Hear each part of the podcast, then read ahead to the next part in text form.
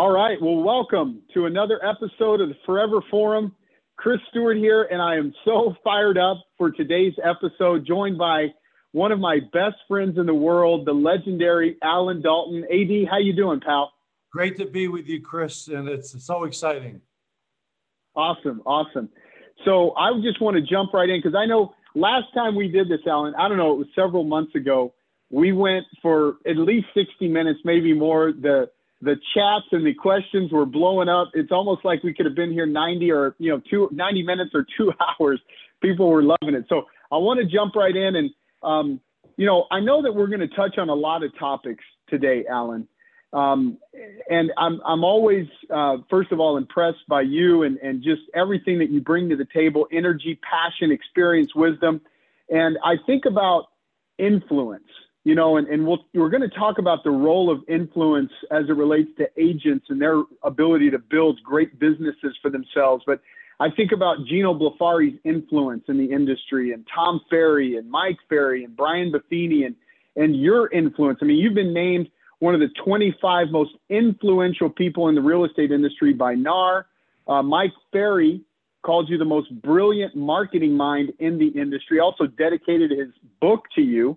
And so I know today, Allan, your role is uh, CEO of Real Living Real Estate, which is one of our franchise networks here at HSF Affiliates. You're also the Senior Vice President of Research and Development uh, for HSF. And I just want you to share, you know, what does influence mean to you, Allan, and, and how do you think you've, you've done such an effective job of developing and cultivating that over your career? That's a great question, and it's a very kind and overly generous introduction, Chris, and thanks Again, you know, first of all, you evoke the name of Gino Blefari. I know how closely you've worked with him and how close you are with Gino. Have you ever have you ever thought and wondered how much more successful Gino could become if he ever became organized? if, he, if, if, he ever embraced goal setting, if he ever, right, exactly. if he ever would step up and embrace accountability, he could really be something. But seriously, uh, Chris, you, you, gave me a very open question to talk about influence. And, and what I've done is I've actually put together some exhibits. And I know it's very awkward and clumsy on a Zoom meeting to hold something up, but I'm going to hold them up just to remind me of, of the things that I like to share in terms of influencing. Almost everything I've done in real estate in terms of influencing is his, was described after I understood why I was doing it. And that is that the dean of the Harvard Business School once said that every person must ask themselves, every company, every real estate team, therefore, or individual producer should ask themselves two questions. What do I do that my competition does better? And number two, what do I do that none of my competitors do? And I was confronted with that because many years ago, 30, 40 years ago, I moved with my family from Boston to New Jersey. And I joined an organization at that time, Murphy Realty, Better Homes and Gardens, that had two offices. Over 20 years, we grew that, Joe and I, to 32 offices that we owned, and we had 28 affiliates. And I think a significant um, contribution to that was the way in which I created merchandising. The industry is very familiar with advertising and marketing, but you very seldom hear the word merchandising. And there's a difference. If you were to go to a Nordstrom uh, store, you might at lunch see three people. One would say, Hi, I'm a salesperson. What do you do? I sell directly to the customers on the floor. Then there'd be a marketing person. Do you sell to the customers on the floor? No, I do brochures and press releases and so forth and so on. But there'd be a third person at that luncheon. That would be the head of merchandising. What do you do? Do you sell directly? No. Do you do brochures? No. I basically create product. I design product.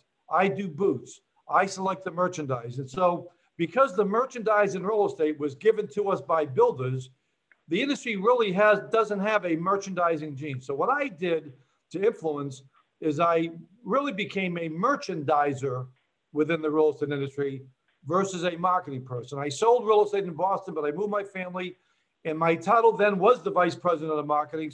So here are some of the things that launched my influence within the industry. The first thing I did is because we only had two or three offices, and there was a company by the name of Weichert with over 100 offices in our state of New Jersey, and Schlott, S-H, S-C-H-L-O-T-T with 100 offices. I had to merchandise what we did for home sellers.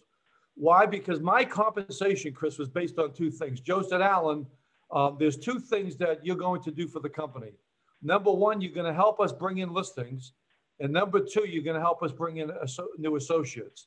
And so, what I did over 20 years, I was on two or three marketing presentations a day. But in order to be successful, because I had never sold in New Jersey, so what I did is I merchandised and I had to come up with something that we did that no one else did to get these listings. Okay, so the first thing I did, because our competition had over 100 offices within a 60 mile radius, back then everybody was still making listing presentations, Chris. So they were focusing on why people should list with them versus more specifically what they do for the homeowner. So I created back then the Murphy home marketing system, the Murphy marketing system. And basically what that was, I, I basically just gave a name to what everybody was doing. It wasn't advanced like the Berkshire Hathaway Home Services or Real Living's customized home marketing system. It didn't have components. It didn't have points of difference within Berkshire Hathaway Home Services and Real Living. All it was was it basically gave a name to a nameless phenomenon. Because back then, the agents would still be making listing presentations, or they might say, and oh, by the way, we belong to the MLS, which means we cooperate. So I, then I started doing ads in the newspaper that said that no company sells more than 10% of New Jersey real estate. Therefore, you need the Murphy marketing system.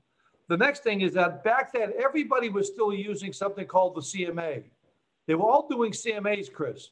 So I figured, wait a minute, if we're going to do something that no one else is doing, I came up with an MMA, uh, the Murphy, um, the master market analysis. Now, what's the difference? The difference was the CMA, Mr. and Mrs. Home Seller, that's only going to give you an estimate of value. A MMA is going to show you how you can increase your value. There again, something no one else was doing. Then back then, Chris, 35 years ago, real estate companies were only doing homes guides only in English. So I started doing them in five different languages, actually six English, Chinese, Japanese, Korean, Spanish, and Russian. So every homes guide that we did was in five or six languages. For example, here's the Chinese version. Okay. Then I then I basically in my company I appointed a director of feng shui because I used to hear rumblings in the marketplace. Oh, it's very important with the feng shui. We gotta, you know, people don't like this number. They like the house facing this way. So I said, wait a minute. Everybody's talking about that. How can I do that better? How can I merchandise that idea? And so I appointed a director of feng shui, and he couldn't even speak English, but had come to the developments into the homes. I, I used to have him brought in a limousine, and the homeowners would all be nervous. The builders would all be nervous, and I'd look at him and go like this. We'd get the listing. We'd get the development. The next thing I love it. everybody was talking about listing presentations and a few market, no one was talking about marketing systems. So I created the Better Homes and Gardens home merchandising system because that company had the greatest repository of home improvement ideas, but no one thought to package that into a system. Again, I merchandised. Then when I started hearing all the agents in the marketplace talking about, oh, it's a great time to move up, but they didn't have a system. So I created the Murphy Move Up system. Okay. Then I started doing ads. People ask, should I buy first or sell first? Okay. Ask about the, uh, ask for a complimentary move up analysis. Then back then, everybody was um, only putting properties on the MLS. So I created the real estate consumer network. So all of our agents sent all of our listings to everybody in their farm areas. So I aggregated something over and above the MLS phenomenon. Then in 1995 or so, Chris, people started talking about the internet. Well, everybody had the internet. So I created the real estate outer net. Okay. So the outer net, and I put here the, the exit off the internet. And I put all of the things that we did of value over and above the internet. Again, this is what helped us grow to 60 offices with our affiliates. Then I figured, gee, now that I've done marketing on homes, what about developments in towns? So I took every town, the town of Mahwah, the Mahwah resale home marketing system. The Black Oak, here's a development, the Black Oak resale marketing system. Then I figured, hey, why'd you stop at towns? Why not counties? The South Bergen County marketing system. Another development, the spring meadow marketing system, because all I did is I took everything we did to market a property, then I had teams put together what else is important about that town, and then we sent mailings to everybody in town that we've created a marketing system for your town. Then we then I wanted to get more cooperation on our listing, so I created CAP, the cooperative awards program, that people would get bonus points in all the other companies when they sell our listings. Then I wrote a lot of brochures. I wrote the I, again merchandising, the truth about real estate, making every other company look deceptive, disingenuous, outright lying. The public needed to hear the truth about real estate. Then I created the rent to the buyer assistance program. Why did I do that? Because every all of my competitors, they were still talking about first-time buyers. They didn't realize that all first-time buyers, for the most part, okay, unless they're living in the basement, they're renters. So I created a renter to buy assistance program. We went to home sellers. Would you be willing to pay down their points? Would you be willing to pay them out of their lease up to three months? We get developments because again, merchandising, Chris. What do we do that no one else does? Then I everybody was talking about getting FSBOs. You've got to call FSBOs, but they didn't have a program. So I had the I created the sale by owner marketing partnership program. It was a program uh, for them. And then the first iteration, I've owned the Euro for many years, and I brought it to our brands. Neighbors know best. Here, who knows the most about question? Who knows the most about your neighborhood? Answer, your neighbors. Okay. So, so the way that I influenced was to create programs and marketing systems that the industry just disregarded or didn't think of. And then from that, I had a lot of national brands uh, contact me. I did, and that led to me also going to Realtor.com. And when I get to Realtor.com, I introduce featured homes, featured community, snapshot. So it's, I've been a merchandiser my whole career. That's been my my source of influence, Chris. And so I love it. I love it. Sorry for such a long. No, answer. it's no, it's great to me because Allan. Here's what it says to me: is that you know a lot of people, with the benefit of hindsight, would look back at all the wonderful uh, you know programs that you developed back in in the day when there were no such programs. So in other words, it's easy to sit here today and say, well, of course you did that, Allan. Of course you did that. But if you were to rewind the tape and go back in time, those programs didn't exist. So my point is for everyone listening uh, or watching right now or listening down the road on a podcast of this of this replay, understand that everything that Allan is working on today will in six months or five years become hindsight is 2020 obvious. But let's put these things in place today. And I want to talk about that later. Is all the wonderful uh, uh, you know outputs of your role as research and development chief here uh, you know, for our organization, there's incredible programs, incredible value that people just need to put into action. And so let's talk about your vision of the road forward. What are you working on right now, Allan, and what do you see moving forward that'll be so critical to our agent success? Well, it's what you're doing, Chris. It's what you're merchandising because I merchandise little ideas. Like, for example, I had I had one of my agents come in and said, Allan, gee, last week I sold two properties on corner lots. So I created the corner lot marketing system. I then had the ads in the newspaper. We we had the the top corner of the page, and my ad was Murphy's Corner of the Market. Ask about our corner lot prop marketing system. These are little elements. These aren't transformative concepts like you're creating, Chris. And that's why I gravitate to you because you're the only other executive I've met ever in real estate that's a born merchandiser of concepts. Okay. Your IQ system, closing the loyalty gap, what you've done with Sage, all the things that you're doing. So where I think influence has to go now, and what I'm involved in working with you, the, to put it in a nutshell, I am working feverishly, tirelessly, along with you, to have the antidote um, for listing side disruption. Um, you, when you spoke at the forum, and that's why it's great that this is the Forever Forum because you introduced the, the Forever Agent at the Las Vegas Coliseum Forum. But the but when you introduced the um, the, the concept of the real estate loyalty, the real estate ecosystem, that spoke very resonantly to me because that is the only response that is going to help to preemptively inoculate the ravages of listing side disruption.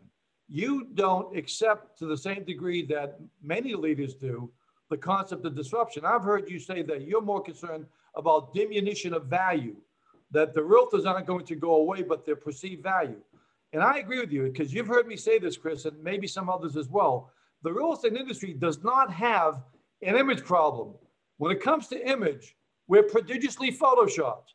That's why sometimes the home sellers say, geez, we were expecting your son. Geez, I thought your daughter was coming here tonight. So we're prodigiously photoshopped.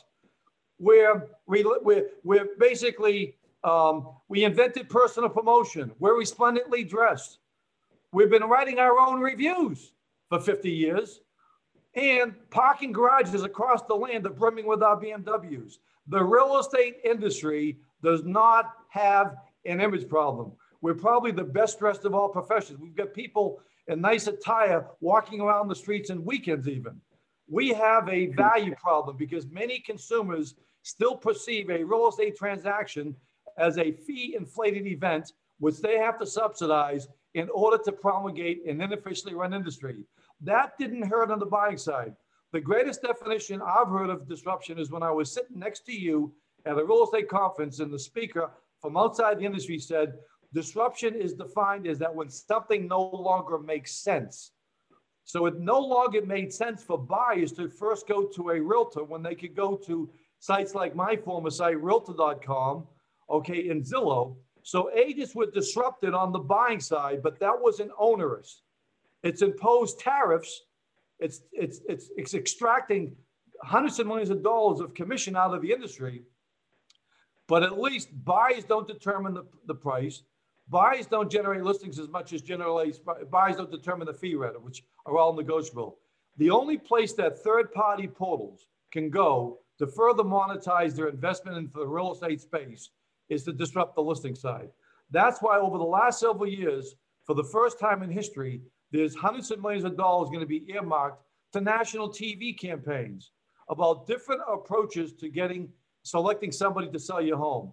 So we have to work tirelessly to disrupt. So your three concepts, the real estate loyalty gap, I commend you, Chris, because you have spent so much time with your background analyzing what the challenges are, and a genius can synthesize complexity into something that can be simply articulated. So you have collapsed and synthesized all of the challenges into three things. There's a real estate loyalty gap. I've heard you talk about that. I want you to talk little about that if you would. You've talked, if, if, if I can turn the tables for a bit, you've talked about the real estate ecosystem. You've talked about the forever agent. These are the, these are the greatest challenges. These are the answers to the greatest challenge. And then the granddaddy of them all is what you're going to be doing with the IQ system. So if you if you wouldn't mind me turning the tables, I'd, I'd love to have you get a little bit more into depth in terms of why you have merchandised these concepts, Chris. Yeah, yeah, I'm I'm happy to, Allan. And you know, for those of you that don't know my my personal background, before I got into real estate, um, I started my career in technology. I worked first in New York City and then transferred out to Silicon Valley. I was a global account executive for Oracle Corporation. And uh, this was the mid 90s all the way through uh, the first part of the uh, early 2000s. And, you know, one thing that was very obvious with the dot com, you know, the dot com boom and bust in the late 90s, early 2000s was there were a lot of companies, Allan, you remember, that had a solution in search of a problem. And that's a very dangerous place to be as, as an industry or as an entrepreneur or as an investor, a solution in search of a problem. And so I've always approached my, my own, you know, business pursuits, my own entrepreneurial endeavors from the standpoint of, well, what problem are we trying to solve?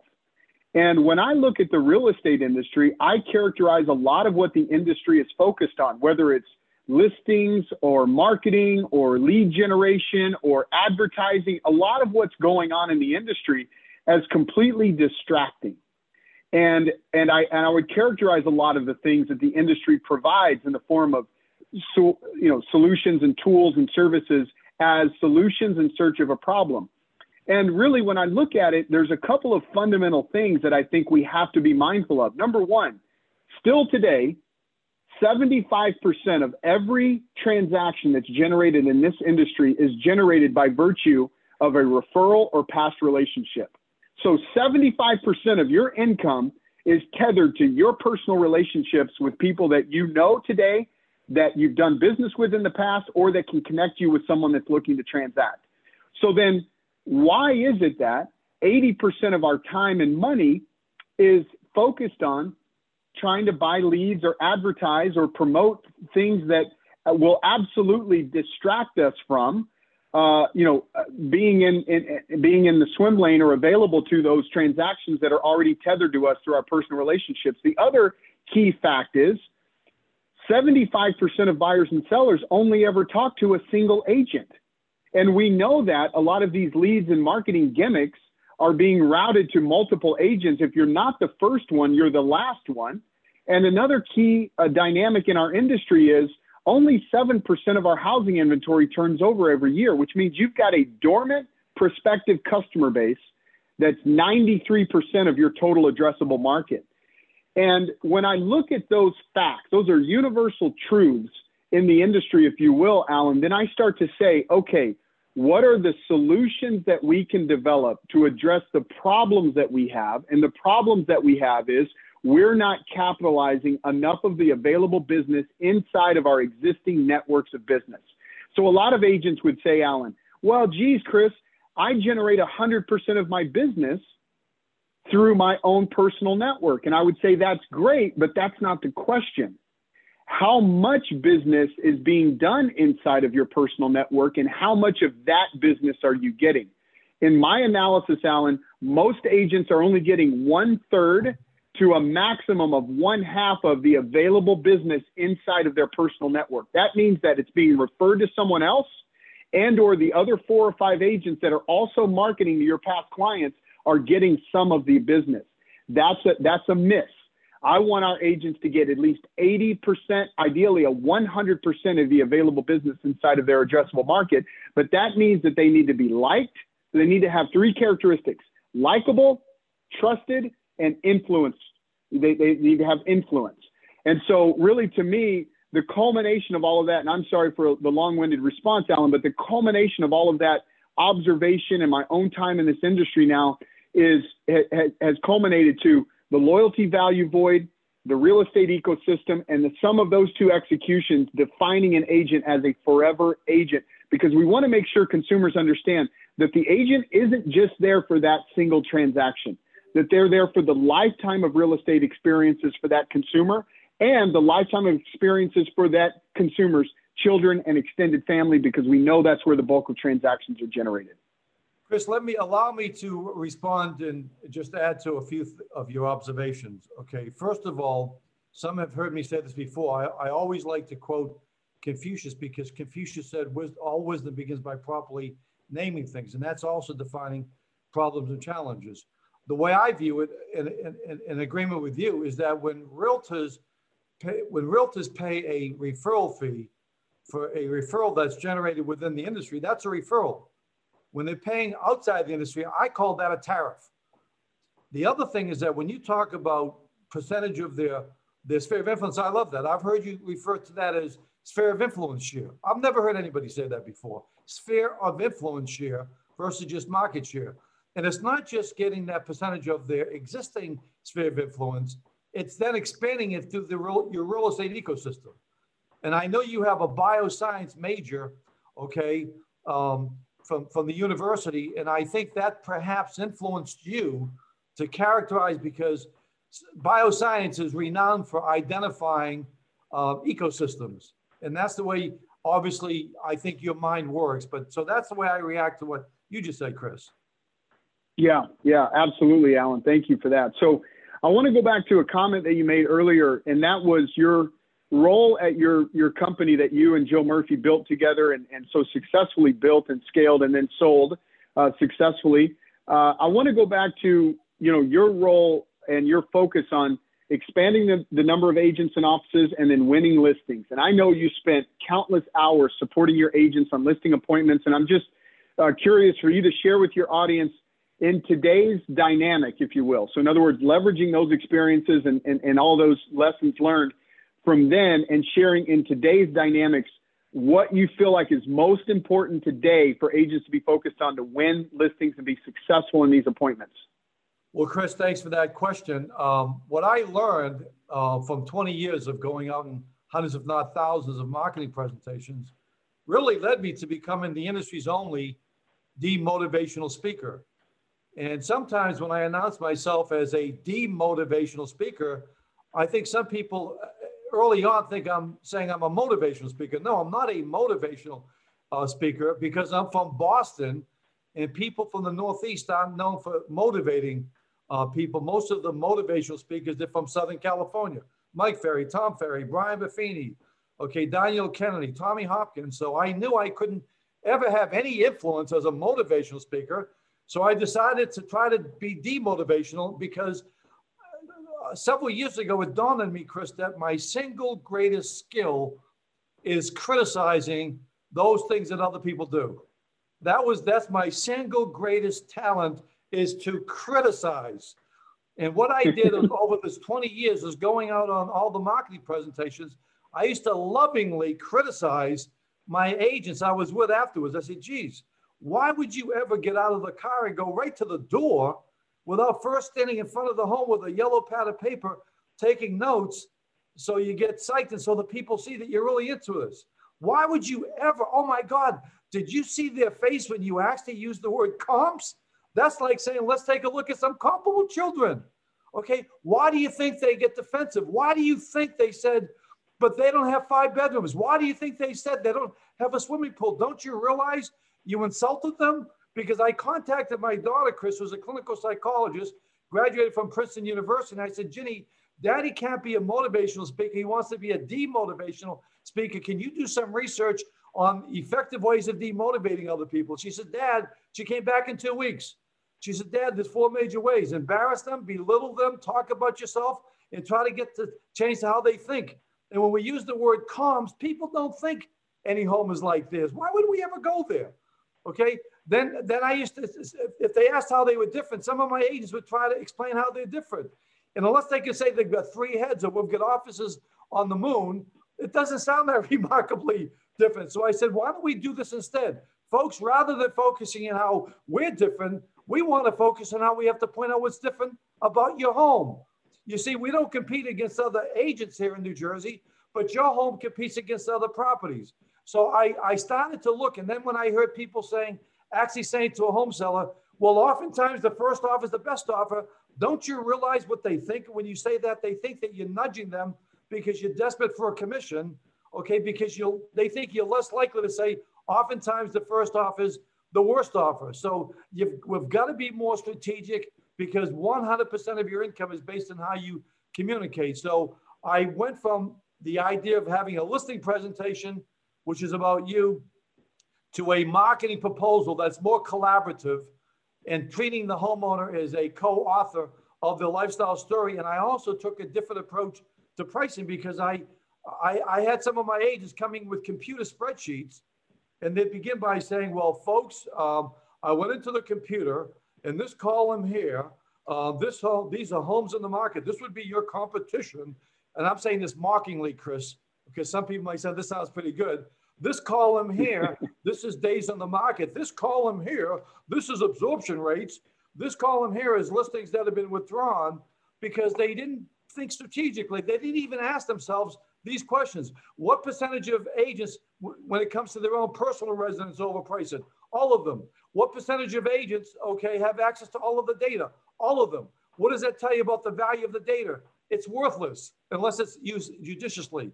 What percentage of homeowners like the data? None of them. What does that make the agent? The bearer of bad news. What happens to the bearer of bad news? Shoot the messenger.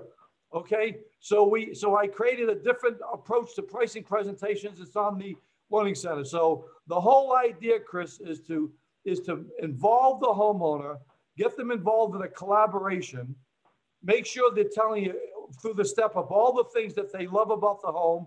Then you can say, by the way, folks, now that we've covered all of the things that you think somebody should want to buy your home, is there anything about your property that you believe that a buyer or a buyer agent would want to criticize to bring the value down that we should strategize over?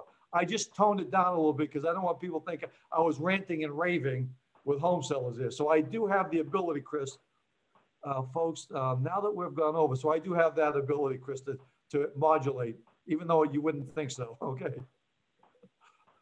I love it. So that, I love it. So those are the things I'm sharing. You have to have a system. Okay, you've got to be collaborative, and you've got to be supremely confident. You can't be thinking that you're going on a listing interview because about 90% of people, according to research that go on interviews, don't get hired because if you think that it's in doubt, you're going to sell yourself. And the only people who try as aggressively to sell themselves as some agents on listing presentations would be people in prison seeking parole. So you already have the listing. You are there as a collaborator and, you, and you're treating the homeowner as a co-author of their lifestyle versus a listing presentation victim. Yeah, yeah, I love it. I love it. And so I want to kind of continue this this dialogue here because you've developed some incredible programs and approaches that fit right in line with our vision of the forever agent, what it means to solve this loyalty value void once and for all, and how to incorporate the real estate ecosystem into that effort. So, could you share with with our with our audience some of the most compelling deliverables, programs that you believe agents must be leveraging in their communications and business building activities today? I'd be happy to, and in fact, it's my privilege. And but before that, Chris, I, I want to say that you've said on a number of occasions that a lot of people create programs in search of a problem or a problem that doesn't exist. The opposite of that is when agents and brokers have a proper definition of what marketing is. I've asked a lot of people to define marketing. Oh, it's personal brand. It's getting your, your product out. It's get it's personal promotion. No, marketing is first determining the unmet needs of the marketplace and then creating goods and services to effectively respond to those needs. So everything that I've ever been involved in has to do with responding to unmet needs in, in the marketplace. What I love about your real estate ecosystem is that homeowners have a need for painters, for carpenters, for movers. So it, it's based upon a need. It's not just based on an agent's opportunities to, to make money. So some of the programs with that as a catalyst and stimul, stimulus and definition are as follows. First of all, during this time of years, 30 years ago, I created the holiday home marketing system that I brought forward with me. Now, the holiday home marketing system was based on this. I may not be right, but I'm convinced that essentially 99% of agents in the country, when the homeowner says, we want to wait till after the holidays, all say the same thing. Well, only the serious buyers are out. Okay, well, the interest rates are low. Well, if you wait, other people are going to be waiting too. Homeowners have developed antibodies uh, to those positioning points because they're not a system. It's like we don't take it. That's our version of a listing presentation. Here's all the reasons why versus precisely what we do. So the holiday home marketing system gives additional reasons. The holidays are a period of, of unmatched um, retail frenzy. Many properties are seasonally radiant. Many corporate executives, this is the only time they ever of the year they have time to look at property. Those are all on the list, but that still is the why. The how is the other side of the information, the program that people can get in the Learning Center in Market Advantage. And that is that check, which we won't have any advertising. Yes or no? Yes. We won't have this. Uh, we won't do this. We won't identify this. We'll only have virtual showings. So whatever it's going to be, it's all there because that conveys to the consumers that you're concerned about not having the sanctity and the dignity of your holiday period disrupted by strangers coming in and showing your property is so important to us that we have created the Berkshire Hathaway Home Services Holiday Home Marketing System. And of course, the Real Living Holiday Home Marketing System. That's one program. Another one is moving with pets. I read that something like 84% of people have pets. I believe, again, I may not be right, but I'm convinced I believe that consumers love their pets more than real estate agents. Okay. And the only way we have access to people is through their concerns. Now, how do we use moving with pets? In the Northeast, a lot of buyers don't like to be asked to sign in an open house because they don't like to be they, they don't like to be asked like they're going through JFK security. Because of that, they actually write their name so you can't read it. They write it illegibly. or some have even been known to write an alias or a phony name.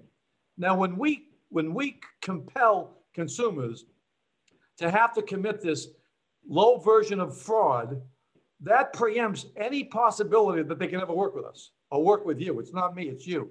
They can never work with you. Why can't they work with you? Because they're not going to call you the next day and say, Hi, Susan, um, this is Alan Davidson. I wrote my name as Allan Dalton because I had no idea I was going to love the back of the property. Oh my God, it's an arboretum back there. We want to come back and take another look. They're not going to do that. They're not going to want to be shamed as adults because of our flawed atmospherics. So you, what you want to do is that you want to have a system that, every, that gets everybody to sign out instead of signing in. Now, how do you do that? When you have relevant content. Now, a few years ago, for the first time in my life, I became exposed to the medical industry because I donated my kidney to my wife. And don't be impressed with that because the only reason I did is because her parents kept saying we were never compatible. And so, but when I did donate my kidney to my wife, Chris, it was the first time I was into the medical universe, outpatient things and so forth. And everywhere I went, I saw guides, reduce blood pressure, how, to deal with diabetes. The real estate industry is not dedicated enough to creating content. We need to treat open houses, okay, because open houses have almost become decentralized real estate offices. Consumers don't go to real estate offices anymore, but they do go to open houses. That's our greatest opportunity to make face to face personal impressions, okay? You want to be able to, folks, as you take the tour, there might be some things you're not, that aren't obvious, I like to point out. And then when you, and by the way, I did an interview with another top producer. She pointed out the, one of the major mistakes she believes a lot of realtors make is they actually do this. And a buyer comes into the open house and they'll actually say this Are you working with another agent? Who wants to hear that? Why do I not get to see the bathrooms if I am? Is this a different house? I mean, what's the deal here? Okay, why am I going through JFK security? You because you can find that out later if you're more skillful. But but these people coming to the open house, many of them are sellers. This is your first impression. And if you see they've got kids, you've got moving with children. If they find out they've got pets, moving with pets. So these are two programs that are very important. And plus you can use ADwerks, okay, as a, as a link to this information, okay, because we're in the impression age, we're in the engagement age, we're in the relevance age.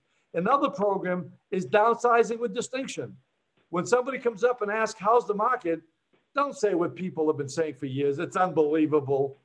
It's great. I've never been busier, as if they ask you, have you been busy?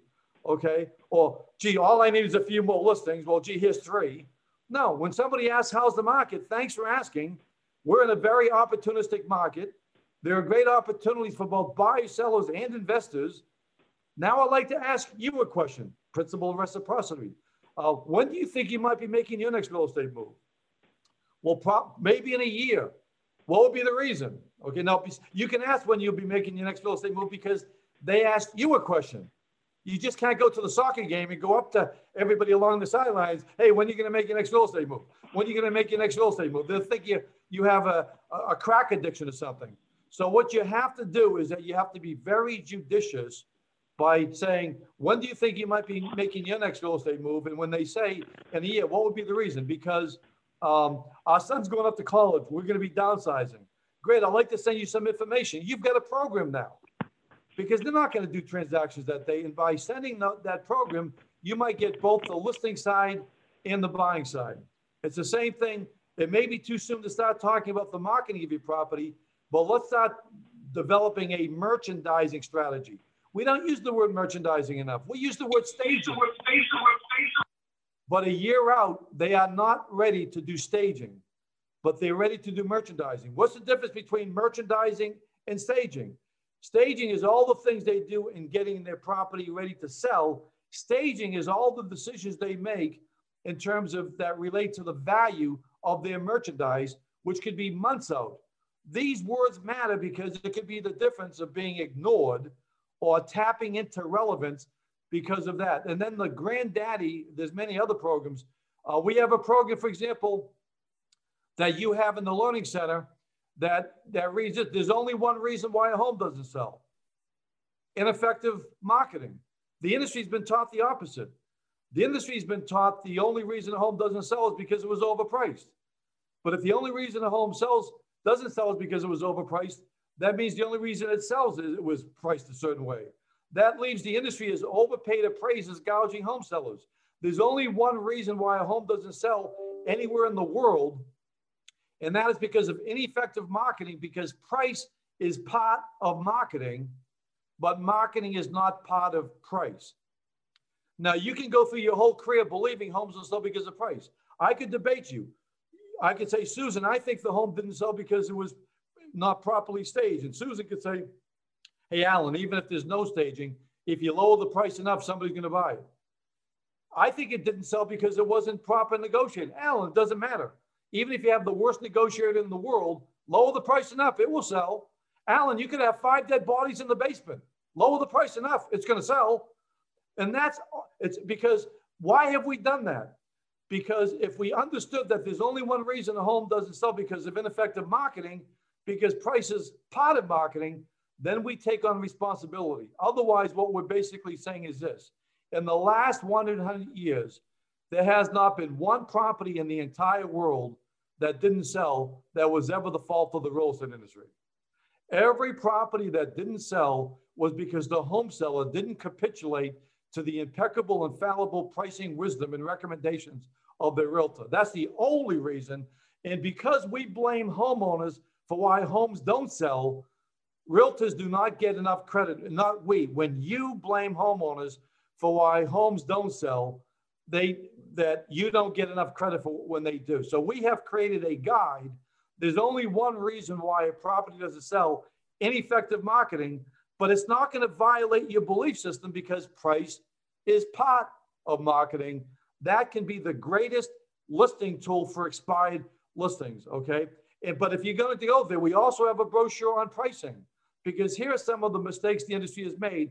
And can you see, Chris, I'm critical. Can you see I'm demotivational here? Yeah, Am I up to my nomenclature? Here's something else in terms of pricing. Okay. Basically, every broker, God bless them, every coach, God bless them, every trainer, God bless them, has all bought into the false explanation of why homes don't sell for the past 100 years. Everybody says it's in every textbook. It's unbelievable. It's astonishing, okay? It makes our industry look like the Confederation of Dunces. Here's what we've come up with. There's only one reason why a home doesn't sell. No, it's not that. Um, the market determines the price. The market does never determines the price in real estate. And thank God, because that would utterly destroy your value. The market determines the price in stocks and commodities. If you sold a million dollars of stock as a stockbroker for E-Trade, guess what your commission would be? $12. How many of you on the Forever Forum would sign up for that program when you market or sell a million dollar property, you get a commission check, 12 bucks. Why wouldn't that be satisfactory? Now, why do you deserve more? Here's why you deserve more because the market doesn't determine the price, it only influences it. Who does determine the price? The buyer, the buyer agent, the seller, the seller agent, the lender, the appraiser.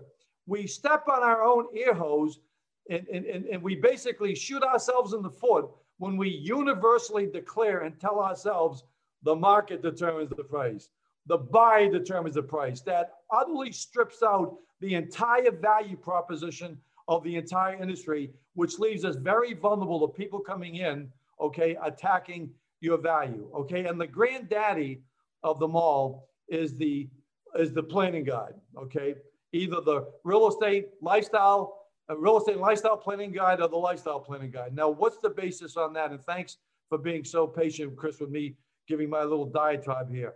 Here's the importance of the planning guide. Here's why I created that concept years ago. Many years ago, in my marketplace, properties dropped so much, you would think that buyers would take advantage of it and interest rates are low. Why didn't they? Because if a property used to be 600,000 and it dropped to 500,000, I'm thinking as a buyer, this might drop to 300,000. So I'm going to wait. So Stacy's sets in, inactivity. Okay. Now, one thing you could say, well, if you think it's going to get down, how much do you think it's going to get down next year? Why don't we see if we can buy it this year for next year's price? but we needed a solution. That's a tactic, okay? So I asked myself this question What percentage of consumers in this world have ever resented not owning enough real estate? Almost everybody. What percentage have ever developed a real estate plan for life? Nobody. Why is that? Because the industry, it took the industry up until 20 years ago to ever come up with business planning for the most part. And I think Mike Ferry had more to do that with anybody else.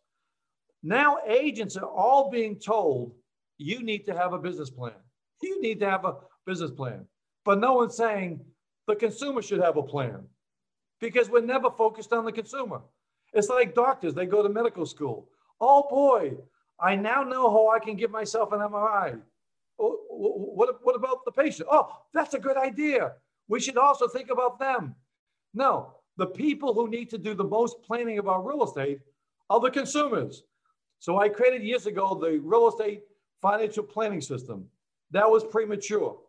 So when I came to HSF, Chris approached me and said, Allan, that idea you introduced many years ago, based on encouraging people to do planning for their life around real estate, because financial planners, stockbrokers, they compete against the real estate value proposition. I love that idea. Would you consider working with me to reintroduce that for our brand? I says, Chris, I'd love to. So what does this program does? It solves this problem. This isn't a solution in search of a problem that doesn't exist. There's a mighty universal problem taking place in the industry in terms of what's going to happen in terms of listing side disruption, okay? Because the seller determines the fee. Listings do generate buyers. And top producing listing agents are very vulnerable. Here's what it does. Here's the problem.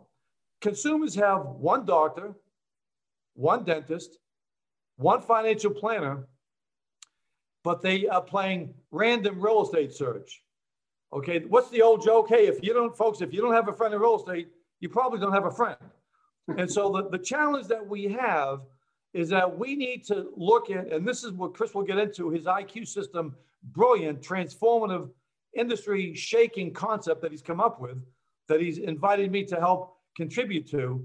But but what he's doing is going to basically synthesize some of the things I've also thought of. For example, I don't think I think the industry spends too much time talking about sphere of influence as opposed to influencing one sphere. I think the industry is immersed in these two words. You heard them all the time database, my database, my database. Okay. Doctors and lawyers and stuff, they don't have as much of a database. They have a client base. I could have the largest database in, in the world tomorrow. I could get the voter registration rolls for every country in the world, and I could walk around at conventions like a peacock with the greatest database. But in five years, I'm going to be a feather duster, okay? Because there's absolutely no value in a database as opposed to a client base. So you've got to start treating everybody that in your sphere of influence as your client. How many clients do you have? All of you wonderful people on the Zoom Forever Forum meeting. How many clients do you have that you've never met? People uh, belong to a religion they haven't even gone to their house of worship. Uh, doctors can have clients in the family they've never even met yet. You've got to basically convert your database to your client base, but in order to do that, there's got to be a plan. There's got to be a bridge because it would be like a financial planner saying, I'd like you to be, I'd like to be your financial planner. Oh, but I don't do financial plans. See, oh, I'd like to be your agent for life, but I don't have a plan for life. So therefore, I'm just going to advertise when you're ready to buy, sell a home, give me a call. The rest of the time, I'm too busy. Okay, I'm too busy for you. Okay, so we created, Chris and I and Wendy Durand and Marie Coble, we, we created uh, the planning guides. Okay, and the planning guide will help you memorialize, in Chris's words, that you're not a transaction agent, you're a forever agent or you're a lifestyle advisor. There's many pages in there, moving up, downsizing. And in the back, it also asks them to start recording their ecosystem in terms of that. So that's a that's a program that because once you basically alert people in your sphere of influence, your database, now it's influencing your sphere and your client base that you want to repurpose your relationship from one that will always be there when there when there's a need to basically inspire them to anticipate needs and solutions, you are now painting on a different canvas. You are now basically alerting consumers that you're not a transactional agent, you're not a drive-by shooter, you're not just benefiting because of their temporary needs, but you're memorializing it. You're not just having client appreciation parties. You actually imagine a, a financial planner having a client appreciation party, but no one has a plan. Okay. And so you're taking your career to a different level. This is a simple concept, but it's profoundly simple. You can go to the Learning Center, Market Advantage. There's letters that go out with it. If you get that in the hands of everybody, along with what you can also learn, how can I help you this year? You are now identifying with 20 different move up, downsize, renovate. You're basically alerting the marketplace that you are a different level of real estate professional, that you arrived at the level of success, that your career isn't dependent or contingent solely on transactions in the day, but by displaying and demonstrating and manifesting that you have their long range concern, who do you think is going to get all their immediate business? Who's going to get all of their referrals? So that's a game changing concept. Uh, the real estate lifestyle planning guide and the lifestyle planning guide. Anybody who's not familiar with it, anybody that doesn't have that picture, anybody who's not using ADwerks to let people know they can have it, but don't ever expect people to contact us. You can do ADwerks, you can do it. You've got to contact them. I make a distinction, Chris, between SEO and my version of SEO. To the rest of the world, SEO only stands for search engine optimization. The search genie is out of the bottle. Unless somebody has hundreds of millions of dollars, you are never going to impact the home search destiny of consumers. That's just how it is. Therefore, you've got to use seek technology like ADwerks to preempt search. You've got to forge relationships and Chris, that takes us right into I'm going to turn the tables. I've talked too much here. I want to hear more about your IQ system because your IQ system embraces and envelops loyalty gap, ecosystem, lifestyle planning guide, all into one direction and one focus. So please share that concept. Yeah, absolutely, Allan. And thank you for all those programs. And before I, I respond, I do want to say a few things. Number one, if you have someone in the industry that you believe will benefit from this content, please tag their name in the comments below here so that they'll be alerted to this content. They can watch the feed. I, I also upload all of this to my Good to Know podcast so you can listen on demand later. Um, that's number one. Number two, for anyone affiliated with any of our networks, all of the programs that Allan just articulated are available in Learn Center along with the associated materials for those programs, along with video instructional material to elaborate on how to leverage these programs in your business building activities. This is just simply phenomenal. If you're listening or watching and you're not affiliated with us, please just send me a direct message. I can get you access to this or get you aligned with some of our local affiliates that can show you these programs in more detail. These are absolutely critical to your efforts and, and your business building activities. Again, look back at the things that Allan has demonstrated over a 40 year career that he's developed and innovated in the form of programs, marketing, communication, promotion, branding, etc. Don't be left on the sidelines in a year or two years and looking back and said, why didn't I? Why didn't I leverage these tools more effectively? And now I'm competing in this sea of sameness against all these disruptors and distractors and institutional competitors that are launching uh, themselves squarely at disrupting your business and your relationships. And I would say, with that being said, Allan, responding to your uh, to your to your comment is the the most important thing, in my opinion, is to recognize that three fourths of your income as an agent will be generated by the people that already know and trust you either because they're transacting directly and or they're going to refer you to other people. So if at least three fourths of your time in the form of communication, in the form of outreach, in the form of marketing and promotion and branding and contacts, etc. If at least three fourths of your time and resources aren't dedicated at finding and capitalizing on that business, which is to say, a lot of agents are spending three fourths of their time out lead generating, or advertising or waiting for the phone to ring, you're already you've already lost the game. You're you are already wasting time and money that should otherwise be focused on where your bread is getting buttered. And so when I think about the effort involved in being at, at, at the point where you can capitalize on the most transactions inside of your existing trusted network of contacts, including your trusted partners like contractors and designers and landscapers, and obviously your mortgage lender and insurance providers, this ecosystem. If you're not squarely adding value in the epicenter of all of the conversations that are happening around real estate in that environment, you're missing the boat. And so when I think about that challenge, I think about the most critical element moving beyond likability and trust. So we have to establish likability in A and B. But once we've established those two attributes, then the next quality is what it, how are you influencing? What specifically are you providing to Allan's earlier comments around content, around relationships, around connectivity to other shared services? What are you doing to influence the people in that in that environment? And the the levers of influence involve what are you doing personally? How involving yourself in the community? How are you leveraging your charitable functions and other civic and community functions? And then how are you leveraging tools relative to email, search, and social?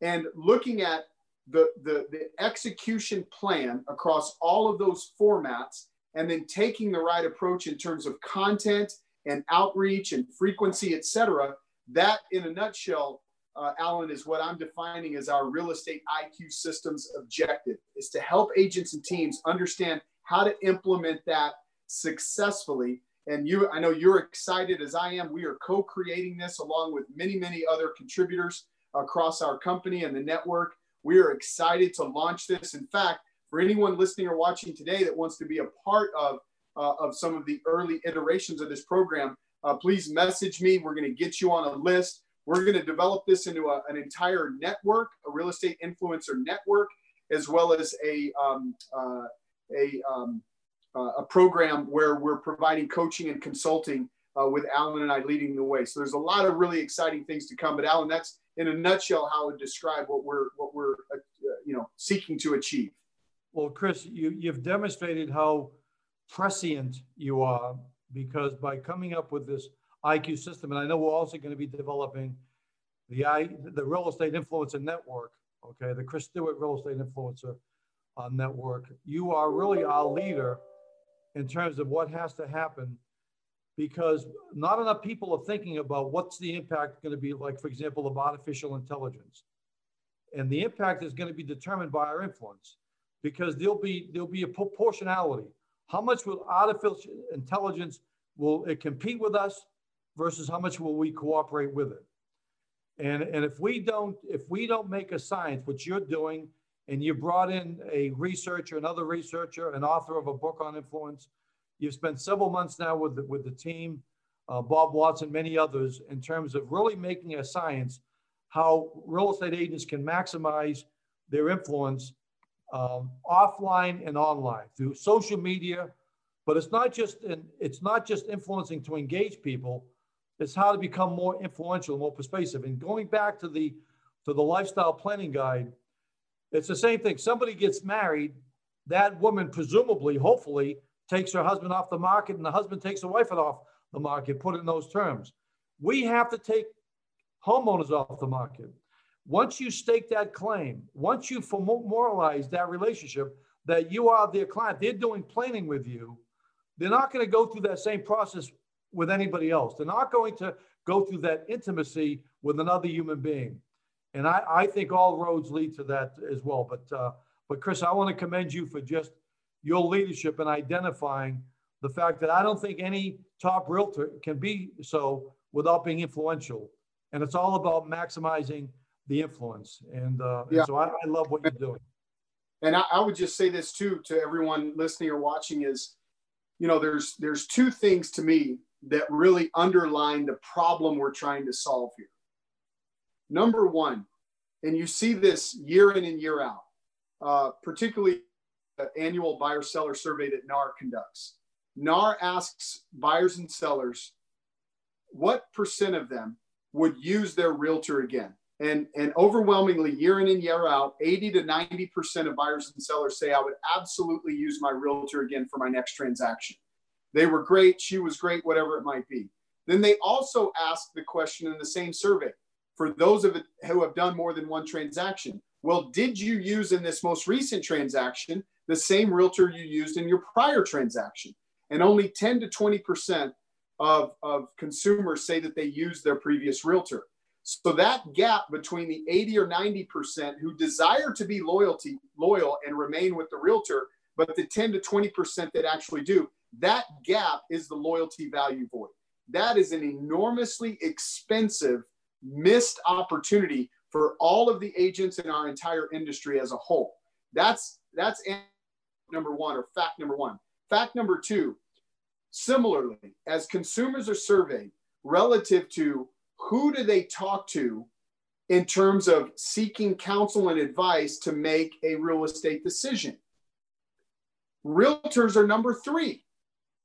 How is it that friends, families, neighbors, coworkers provide more influence and guidance to inform a real estate decision than real estate agents. Imagine if there was a survey of medical professionals or of consumers seeking medical attention, and doctors were the third most leveraged resource relative to consumers making medical decisions. That if people seeking surgery said, I first ask my family, then my neighbors, then my coworkers, then I call my doctor, it's unheard of. And so I'm saying that as evidenced by the loyalty value void, we know that statistically, quantifiably, we know what exists in our industry. And we know anecdotally that our influence ranks third behind neighbors, friends, family, and coworkers. There is an influence gap. We must close this gap. And if we do close this gap, we will insulate ourselves and therefore you for, and, and your clients from all of the natural disruption and distraction uh, that, that's aimed at us now and into the future. Hey, Chris, I have two points to follow up on that as well. Um, you know, in 2008, the world economy crumbled, and it was because of the genesis of underperforming loans on properties that people couldn't afford. So it was a real estate inspired uh, crisis, and yet when blame was was um, assigned, um, Wall Street was blamed. Barney Frank was, and politicians in Washington, mortgage companies, lenders were, were blamed. Okay, rating agencies were blamed. But guess who wasn't blamed? Real estate industry wasn't blamed. Why? How could that be? Because the world thinks we're so utterly non-influential that we didn't contribute to any of this. That has to that has to uh, change. Years ago, the best-selling book, How to Win Friends and Influence People, I think has to be changed.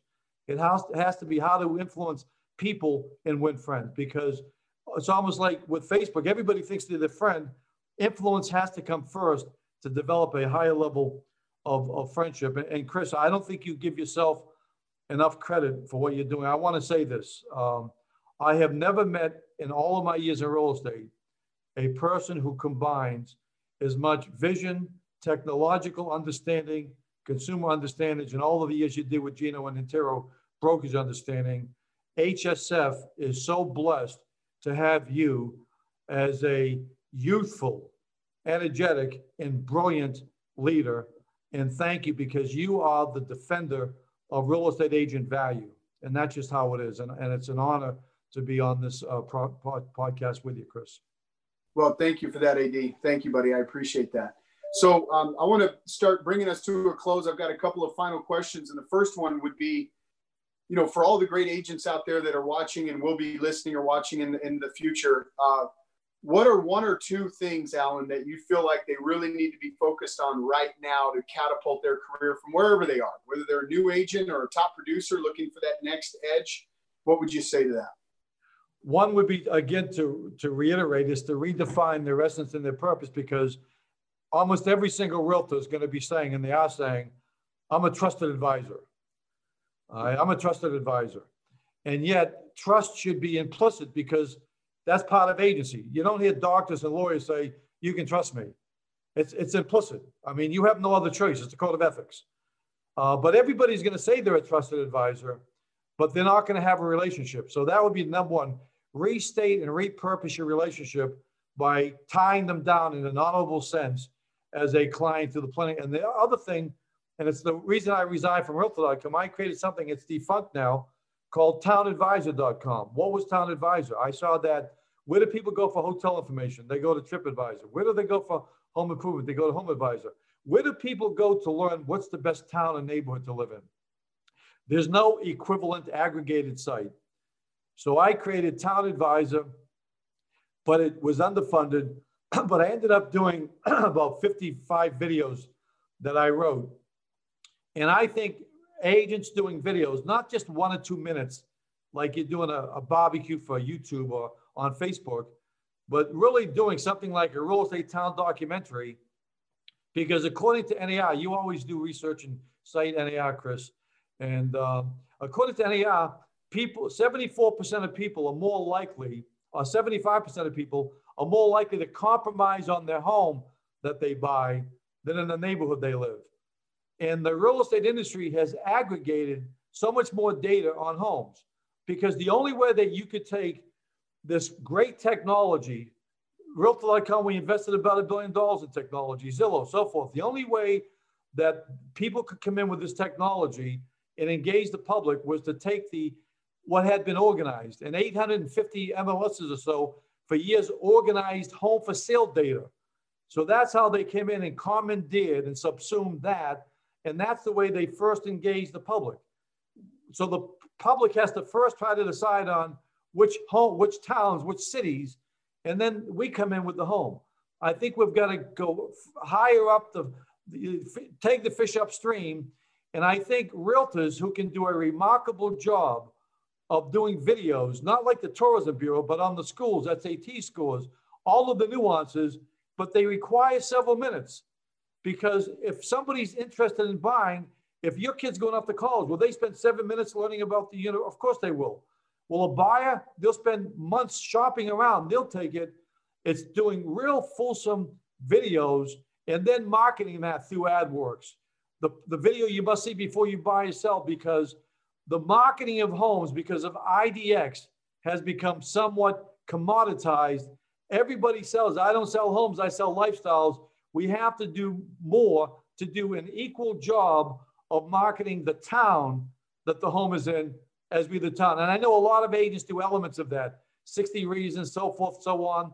But to really do a masterful world-class marketing of the town, almost as if the town hired you as the director of marketing to do a video for why people should move there. Okay. And because not only do agents compete, not only do do um, homes compete, towns compete. And so it would be it would be to lock down the client and consider doing world-class videos which are enticing to people who live there and then market that as part of your value proposition. That would that I think is how people could really catapult their their sphere of influence here as you uh, announced, Chris. Yeah, I love that. And I think now more than ever, Allan, that's particularly important with all of the movement of people that we're seeing with this whole work from home phenomenon and you know people seeking you know maybe some differences lifestyle wise where we're seeing people come out of some of the densely populated city centers and seeking more more land more suburban rural settings. So being able to establish yourself as that local market expert and merchandise through the use of video and being expansive in the video content you're creating and then how you're marketing that into some of your feeder markets, I think, man, what a home run of an opportunity right now to be focused on. And Chris, here's another aspect of that. Um, we both read the Harvard Business Review and then discuss it. And in the last, in this month's issue, they had a whole, the, the front cover was about WFA, work from anywhere. I would suggest that everybody within our networks, all part of HSF, should consider starting to advertise. You're a real estate WFA specialist. Now, people won't even know what that is. And then you can explain it, but that's going to get people's attention. What in the world is this? This person is a WFA specialist. WFA specialist, yeah. Work from anywhere because it will show that how intuitive you are about the migration patterns, the fact that people can't work from anywhere, and it puts you in a leadership position in terms of facilitating it. So that's just a little additional thought there, Chris. Yeah, I love it. And so um, last question, but I, I, it deserves a, a, fulsome response, which I'm going to give you ample time to do. But uh, a couple of things. Number one is um, a question from Adrian Hernandez, our great buddy in Southern California, Orange County. There, Adrian asks, uh, in terms of skill, a focus on skill set development right now for agents. You know, what would you recommend? But I want to I want to pair his question with another sort of question that I want you to respond uh, in, in, in uh, together in. Um, because a lot of what we've described is an effort to get ourselves to the table for a conversation with a new prospective buyer, a new prospective seller. We've talked a lot about what we're doing to prime the pump at the top of the funnel, whether it's fear or generating new leads, whatever it might be. So now I want you then to talk about the role of influential communication, influential communication, because at some point it's about being belly to belly with a prospective client and having that right dialogue. And so perhaps you could speak to Allan your vision or thoughts around influential communication, and then also maybe address Adrian's question in terms of skill set development and kind of combine those two together, if you would. Okay, let me start up because they go in, and that's a great question from Adrian. Um, is it Adrian or Adriana? A- Adrian Hernandez. Adrian, okay. Um, and I love those initials. Ah, okay. Um, I've always been focused on the fact that the industry um, is much more focused on service. First of all, in terms of what do I do better, it also has to do with communication. See, I don't think any agent has ever said to a, a consumer or a homeowner, just so you know, I give horrible service. Um, just so you know, I just want to get the cards on the table. I just need to make a sale to get to the racetrack tomorrow. So I, I don't think people are talking uh, that way. All right. Um, every single agent I've ever known says I give great service. Everyone. Okay. And it's also personal. I give personal service. Well, how else can you give service? It's personal. But you also have to make a distinction between service and services. That goes back to your real estate ecosystem, Chris. If somebody hasn't created a robust ecosystem, if somebody hasn't tapped into the preferred services that Nina has done a phenomenal job creating for the networks, okay, you can give great service, but you're not providing great services. Now, one of the problems that the industry has is that we try to be evaluated just in terms of service. So and so has a 98% service rating. So and so has a 99% service rating. That reminds consumers that real estate professionals aren't in the skill sector. We're in the service sector. See, but the problem is, is that we're charging people surgeon-like fees, but we're defining it as a service. So, so there's a major difference between skills and service. When somebody gets on an airplane, there's people who work for the airline. Some of them are in the skill sector. Others are in the service sector. Who's more important to you? The, the pilots, they're in the skill sector. The men and women that fly planes, they're in the skill sector. Service is supposed to be the frosting on the cake. We're making it the cake. Let's be let's be in real terms. Chris, let's say you say to me, Allan, what's your fee? Now, fees, as we all know, are negotiable. But if somebody said to one of the agents, what's your fee? And the agent on the Zoom meeting said, well, it's 6% to take a random number. Well, um, the other eight company said they'd do it at four, whatever. Again, this is all negotiable. Uh, why should I pay you six? Imagine somebody saying, because I give better service. And some agents say that. Okay. All right, great. Well, my son, I don't have a son, so I'll use this. My son has a $100,000 home. He's going to sell his home. Chris, will you also give him great service? Oh, yeah. Will you give him the same great service? Oh, yeah. Then how come I have to pay 10 times as much for my million dollar home? Does your service cost 10 times as much? Keeping in touch with you, is that worth 10 times as much? But see, if you live in the world of skills, then there's a logical mathematical compatibility here, a congruency or an alignment. Because of my skills, my negotiating skills is worth at least 1%, Adrian. That means that with your million dollar property, that's worth $10,000 extra to you. It's only worth a thousand to your son. Now, I can't guarantee that, but I believe that to be the case. My staging skill, there's not a person on the Zoom meeting, if I ask face to face, do you think because of your staging skill, you can raise a million dollar home, $10,000? Everyone will resoundingly say, yeah, That's not a service. See, United Van Lines, they have brochures, how to prepare your home for sale. That's a service. Agents have experiential knowledge. That's a skill. They've developed a negotiating skill. They've developed a networking skill. These are all immensely valuable skills, core competencies that have been evolved that we're basically defining as service. I give great service. No. So those are the distinction. You want to give great service, but you also want to provide great services. People want one-stop shopping. And at the same time, you want to be able to have the skill because if you don't believe your negotiating skill, your marketing skill, but if you've told yourself homes don't sell because of price, then that stultifies. Okay, that stultifies and, and thwarts your ability to, to value your marketing skills. Because why would you ever become a world class marketer if you think homes are determined by the price alone? You're just winking at marketing, you're winking at advertising. So skills are absolutely paramount, and we have to do a better job at the end. The real estate industry has to do a much better job celebrating their value. When you meet with a home seller, folks, I'd like to go over with you uh, my negotiating strategy and get into it. We don't have time here, but I'd bring me back some time to be able to show in advance of them selecting you. Okay. Uh, and the other way, in terms of communication, this ties into communication. You can never remind a home seller or buyer enough that you represent them right up front. Okay. For the home seller, just so you know, I represent you. That's the code of ethics. You and I is give you when you can get into dual agency if you, you you have to, but that's another subject. Okay. You've got to remind that every single thing you do. Now, how does that affect your negotiating skill? Because if you go through your career thinking, my philosophy of negotiating is I believe it should be a win win, that's not how a negotiator thinks. Now, you may say, well, I want both sides to think they won. But no, but you have to be a fierce advocate. That's what attorneys do. I've studied attorney advertising. Here's how it sounds no one will fight for you like we will.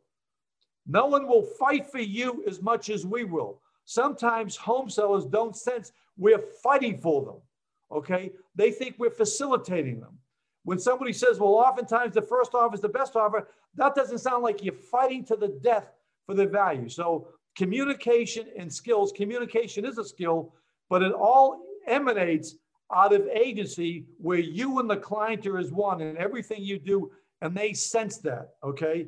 And not only do they sense it, everybody senses it. When a realtor says, I've asked this question, Chris, of audiences, how many times, and I'll ask this to our Zoom audience, how many times have you been on a, uh, how, many times have you been representing your client when the person who represented the, um, the other side client divulged something that you think they should not have?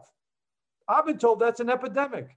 That's a violation of agency. When people say, well, by the way, at an open house, um, well, my, my sellers are flexible. Unless they told you to say that, that's a violation. That's communication. You, you're not a skillful negotiator. Oh, by the way, they're going through a divorce. You never say that unless you get permission. And then you say, by the way, my clients are going through divorce and they've authorized me to share that. So communication is a skill, but everything evolves out of agency. If you're representing people, you have a marketing system. If you're representing yourself, you have a listing presentation. So they're all tied together. But thank you, Adrian, for bringing up. It's all about skills. Service is the frosting in the cake. We've got to do a better job of identifying skills. So much so that if somebody says, well, the other company said they'll market our home, and again, fees are negotiable. Or the other side, they said that so and so said they'll market a home for 3%, for 4%. But yet you can actually say, well, with all due respect, knowing their marketing, I'm a little surprised they're trying to charge that much. now, that might sound flippant. That might sound flippant, okay? But if you really believe that there's a pronounced difference between how you're going to market homes, if you understand that your job is not just to sell more homes, but you're telling people you live to get homes sold for more, and every waking moment you're thinking of what you can do to, to it's all about range, reach, and influence, and how you can do the greatest job of influencing, telling the story, building the narrative. Okay, that's a skill. That's not a service. Realtors must start giving themselves greater credit than they've been giving themselves in conveying higher value. Yeah, yeah, absolutely. I love it. I love it. Well, Uh, as usual, uh, you know, just a lot of uh, great content, great information, insight. Uh, we, you know, we've, we've been on now for uh, nearly an hour and a half, which is great. I knew we'd go long, which is awesome. We'll do this again with Allan. Um, Allan, any parting words of wisdom to share with the audience? Well, should I say it now or after the break and, and the second part of this? yeah, exactly. That's a threat. Relax, everybody. Relax, everybody. Um, no, my only my only parting words is that we're living in a country, in a world, it's a really a world that's becoming increasingly divided culturally, politically. And thank God that the real estate industry is so non-divided uh, because there's so much cooperation and collaboration with all companies, all agents, and that politics and all of that can uh, be put aside. And I've always believed that when I've asked people, how do you feel about selling? They always say, well, I, I can only sell something if I believe in it. Thank God that everybody in the Zoom meeting can make a great living providing an indispensable service and value. Okay. If a sale by owners makes sense, it would have happened by now and a million times greater value because the market decides. There's so much unappreciated value in the industry, but everybody on this Zoom meeting should really look in the mirror and thank God for the career they have, for the service they provide, for the skills they've developed, and for being in the network that they're in, the networks that they're in, and also, Chris, and having as you as the CEO, spending night and day thinking of how to do even more to continue to express value, helping the networks go from more transactional to being forever agents, lifestyle advisors, and have clients forever. So that's those are my parting words. Well, thank you, Allan. I appreciate those kind words. And um, right back at you. You know, I know I speak on behalf of everyone watching and listening, and everyone that's been exposed to your passion, your energy, and your commitment to helping all of us get better. That uh, we very much uh, love and appreciate you. You know, I love you personally, and uh, really enjoy working with you and getting the opportunity to be be with you every day. So um, again, I'm asking everyone if you know someone in the industry that would benefit from this uh, this content, this information, please write their name, tag them in the comments below. They can be made aware of this uh, this episode. This is on demand. We'll be uploading this to the podcast channel. Good to know, uh, so you can listen to this a few times. Many people have commented that there's so many so many great ideas and so much great information. Well, the beauty is go back and listen and watch this thing as, as much as you want and share it with everyone that uh, that you know would benefit from it. So until next time, wishing everyone a very safe and uh, productive week and weeks ahead. Happy Thanksgiving to everyone. Also, in closing, I just want to thank all of our veterans.